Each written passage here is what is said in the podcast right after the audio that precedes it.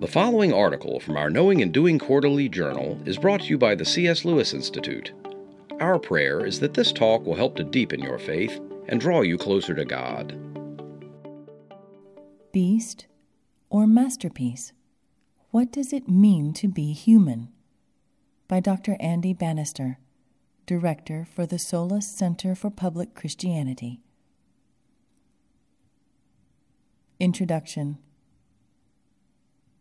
On July 3, 1884, four English sailors on board a yacht, the Mignonette, encountered a terrible storm in the Atlantic Ocean.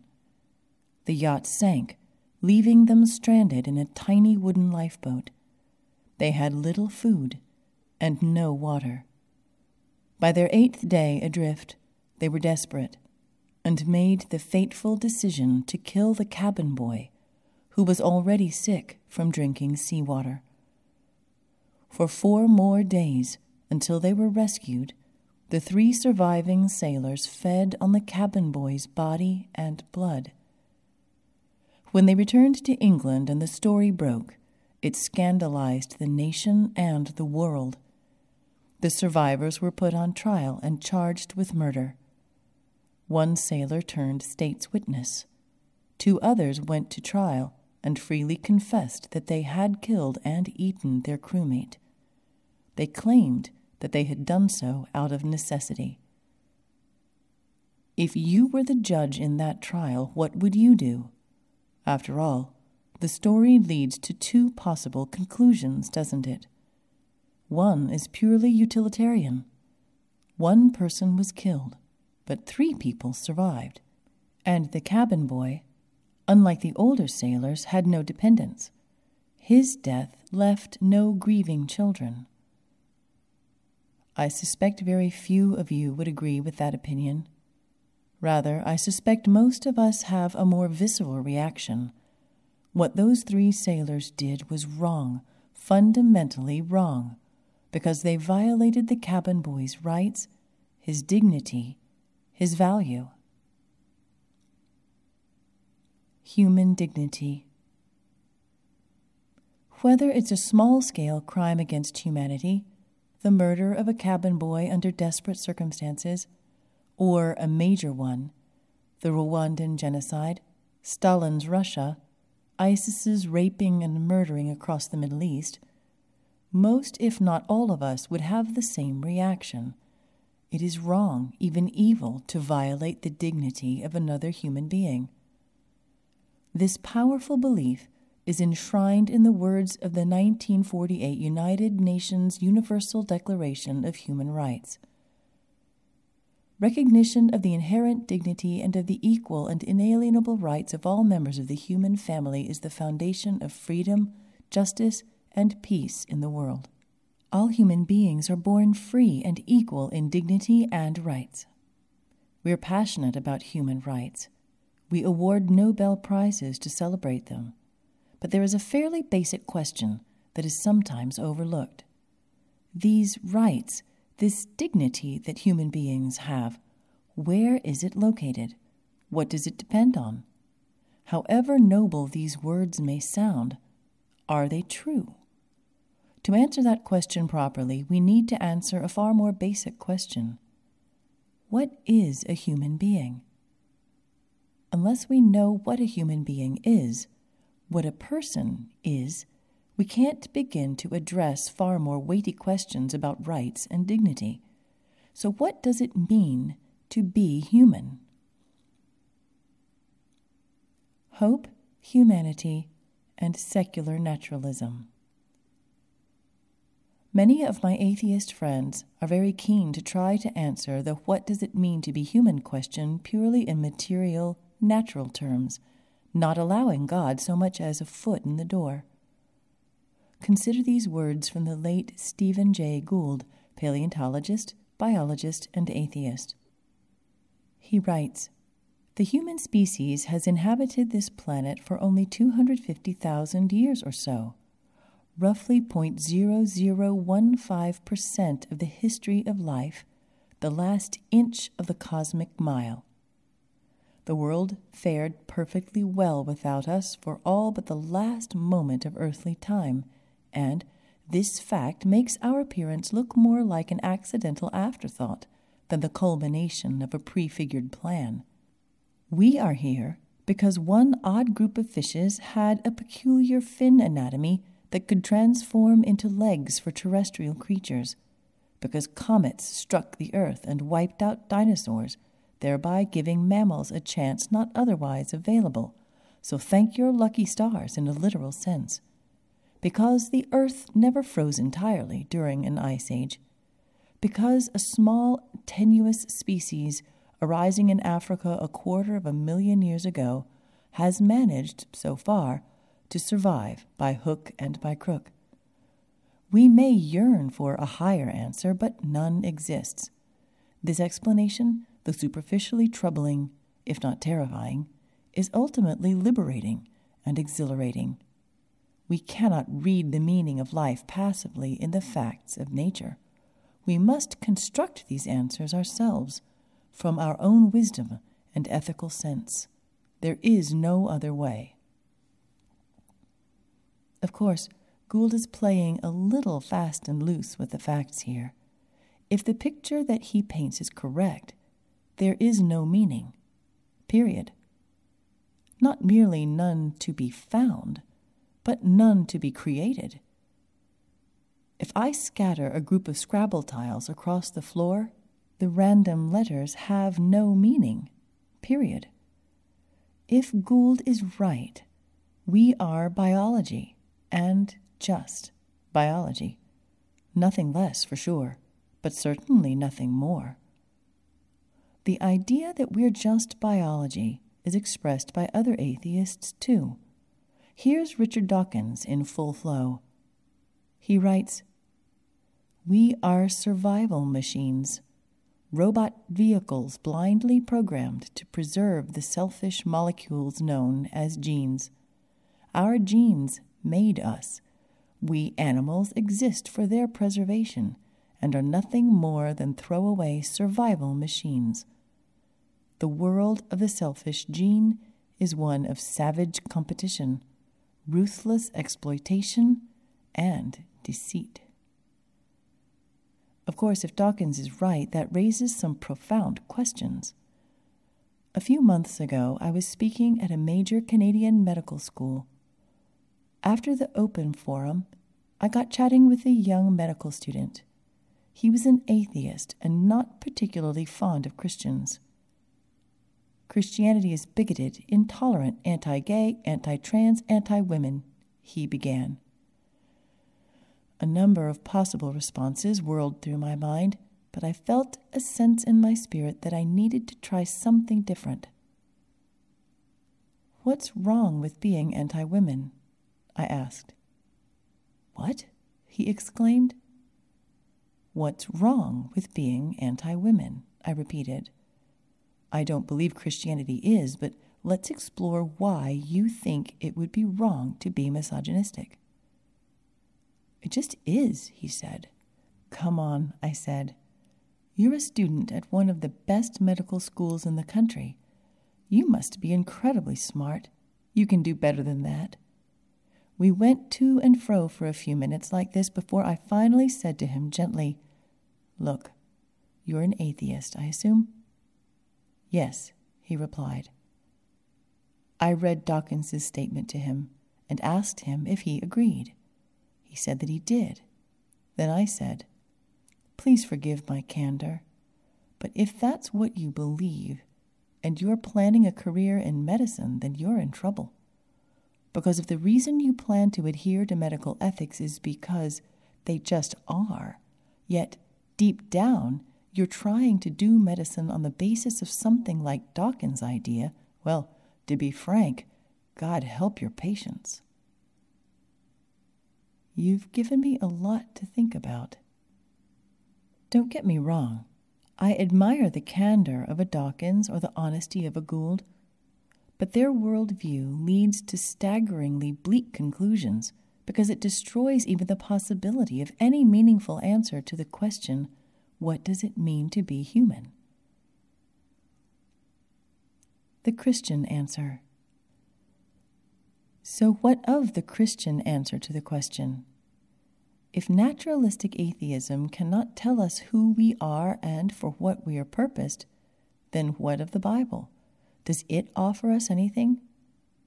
In the very first book of the Bible, in Genesis, we read a short statement that is mind blowing in its scope and foundational in its importance.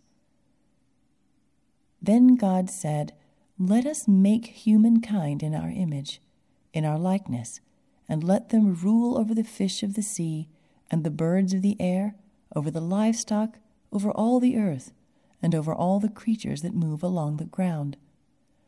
So God created humankind in his own image. In the image of God he created them. Male and female he created them. Genesis 1, verses 26 and 27. This claim that human beings were made in the image of God, that we bear the imago Dei, is unique to Christianity. You will not find such a statement in the Quran, or in the Bhagavad Gita, or in any other religious text. Only the Bible makes such a staggeringly high claim about what it means to be human.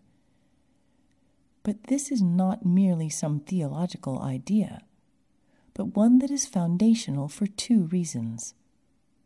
It gives us value and it grounds ethics. Let's look briefly at each for a moment. Value. First, the biblical teaching that human beings are made in the image of God provides a rock solid, unshakable, objective ontological foundation for your value and identity. According to the Bible, it doesn't matter what your race, gender, age, or ability is. It doesn't matter what you earn, what you've done, what your record is. You are made in the image of God and thus have value. Take this idea away, and you're left with the question how do you determine the value of a human life? If I'm a chemist, perhaps I'll determine your worth by the value of the chemicals in your body. If I'm a psychologist, perhaps I'll determine your worth by your IQ. If I'm an anthropologist, perhaps I might look at how your community values you, how many friends you have, both real ones and the pretend ones you have on Facebook and assess your value that way. If I'm an economist, perhaps I might look at your salary or what you produce and assess the value of your life that way. Of course, all of us know instinctively that those are terrible ways to try to determine the value of a human life. Your value is not derived from your chemical constituents, your relationships, or your production. If we go that route, we're all in trouble. But I ask my atheist friends if not by those ways, then how? There is only one place I know, only one world view where you can truly locate human value, and that's in the biblical teaching about humans bearing the image of God, because only that tells you that your value comes not from your performance, but from outside. Ethics. So, the biblical teaching that humans are created in the image of God is the only secure ground for human value. It's also foundational for something closely connected ethics and how we treat one another. Our culture encourages us to see other people as numbers, part of a process, as things. But if human beings are just cogs, bits, bytes, data points on the social graph, then what's wrong with treating people as such? How do we ground the idea that people should be treated with generosity and compassion, not just our friends, but even our enemies too? Among all the world's peoples, the Dalits of India have experienced some of the greatest sadness, pain, and persecution. They sit at the bottom of India's highly stratified caste system and are considered untouchable. Dalit women often bear the brunt of this. Two thirds of them have been sexually abused, and 750,000 trafficked into sexual slavery. Yet, the conviction rate for crimes against Dalits is just 5.3%. How do you change a mindset that says that a person is quite literally worthless because of her caste, her family, or her birthplace? Words like, all men are born equal, are just fine sounding platitudes to those who daily experience such discrimination. One Dalit religious leader summed up the problem in an interview. He said that by the time a child is 14, it is too late to change anything, as by then they have been told all of their life that they are worthless. The only way to correct this, he continued, is from a very young age to speak a different worldview into their lives. And the Dalits are finding that it is the biblical worldview, with its profound message that all of us bear God's image, that is the most powerful corrective. If you tell children all their lives that they are worthless, there will be implications.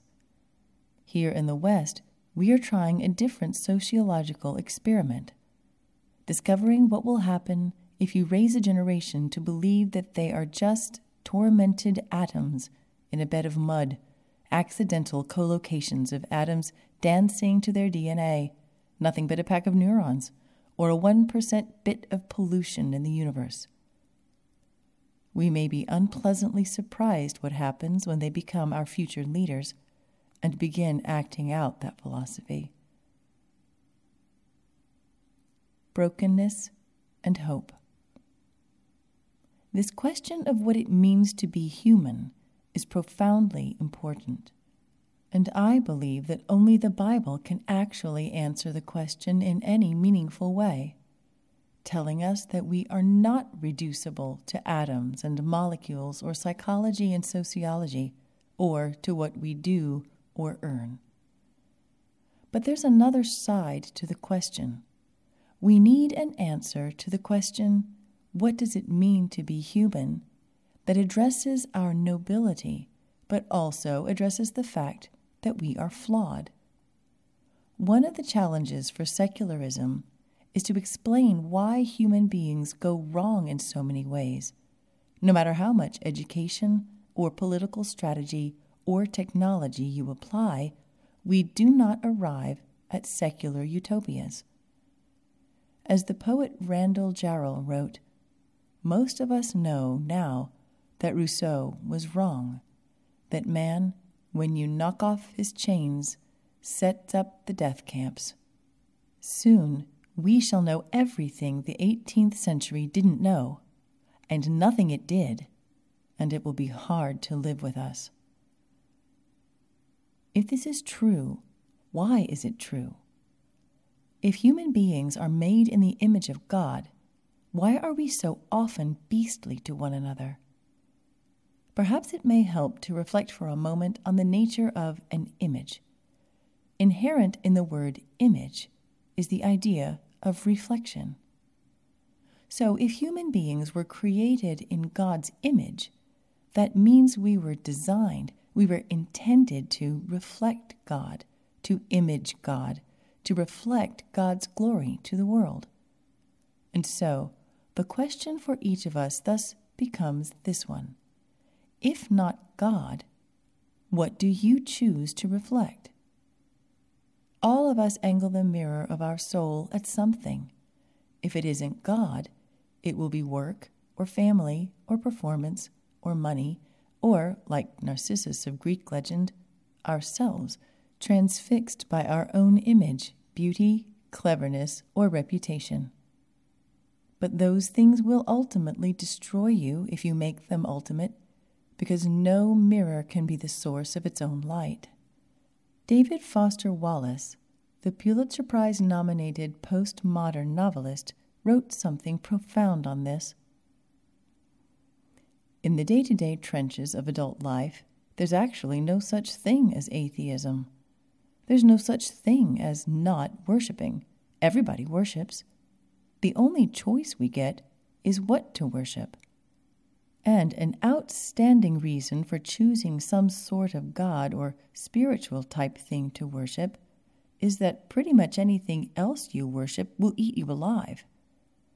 If you worship money and things, if they are where you tap real meaning in life, then you will never have enough, never feel you have enough. It's the truth. Worship your own body and beauty and sexual allure, and you will always feel ugly. And when time and age start showing, you will die a million deaths before they finally plant you. Worship power, you will feel weak and afraid, and you will need ever more power over others to keep the fear at bay. Worship your intellect, being seen as smart, you will end up feeling stupid, a fraud always on the verge of being found out, and so on. Here, Wallace is nudging at the fact that whatever is the source of your meaning, your satisfaction, your joy, your energy, you have to have it. You need it. And you're afraid of losing it. And because of that, the prospect of losing it, your academic reputation, that relationship, your job, your standard of living, ends up controlling you.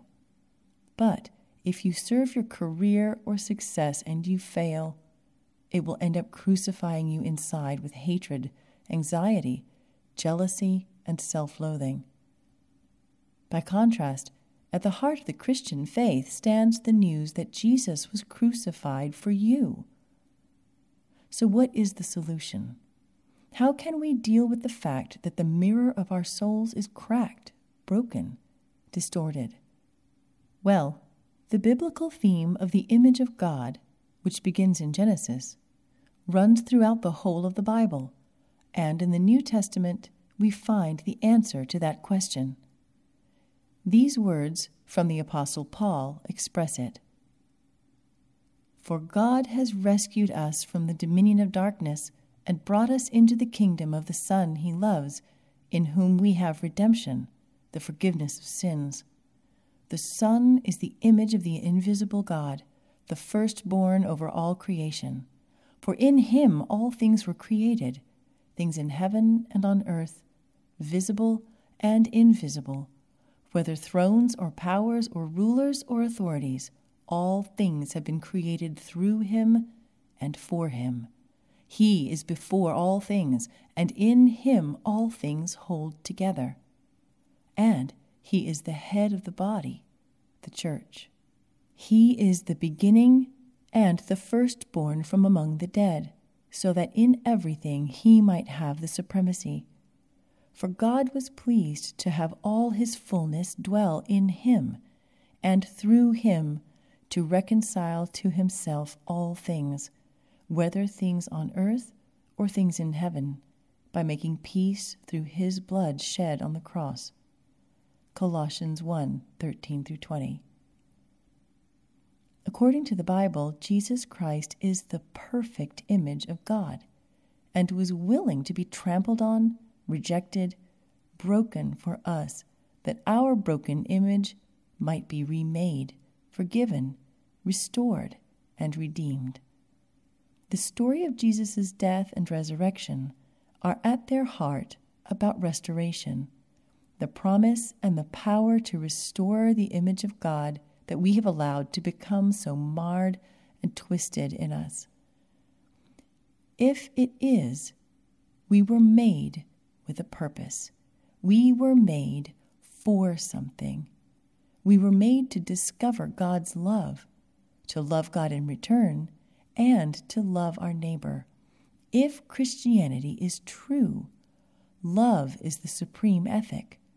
That's what it means to be human, and it gives an oughtness to human life. On February 17, 1941, the Polish Catholic monk Maximilian Kolbe was arrested by the German Gestapo for his human rights activism, sheltering Jews and other refugees. After his arrest, Kolbe was shipped to the notorious Auschwitz concentration camp. A year later, a prisoner escaped. To deter further escape attempts, the deputy camp commander picked ten men at random to be locked in an underground bunker and starved to death. When one of the selected men began crying out, My wife, my children, Kolbe volunteered to take his place. He was thrown into a tiny bunker with the other nine men and left to die of starvation and dehydration. Why did Maximilian Kolbe do this? Because he believed that love was the supreme ethic and it compelled him to act. He was acting on the words of his friend and Savior Jesus, who said, Greater love has no one than this, that someone lay down his life for his friends. John 15, verse 13. And Jesus, of course, demonstrated this himself. And that's an important point to land on, because if we say human value and dignity make sense only if God exists, that raises the question which God are we talking about?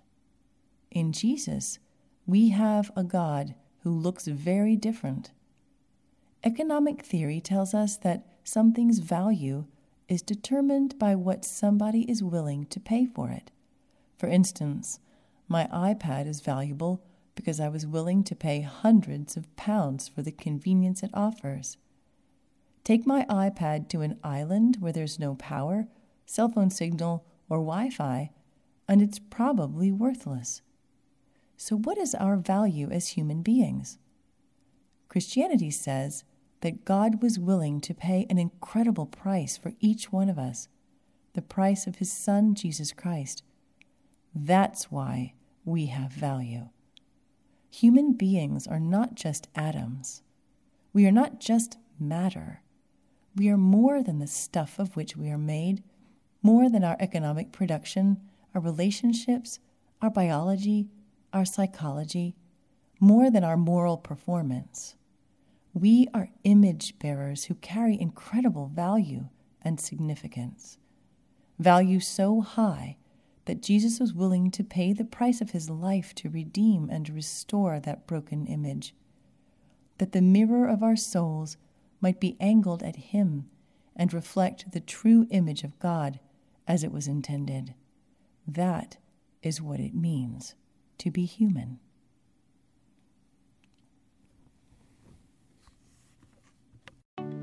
Thank you for listening. The C.S. Lewis Institute endeavors to develop disciples who will articulate, defend, and live their faith in Christ in personal and public life. This takes the form of discipleship programs, area wide conferences and seminars, pastor fellowships, and resources in print and on the web. For more information about the C.S. Lewis Institute, or to support this ministry, please visit our website at www.cslewisinstitute.org.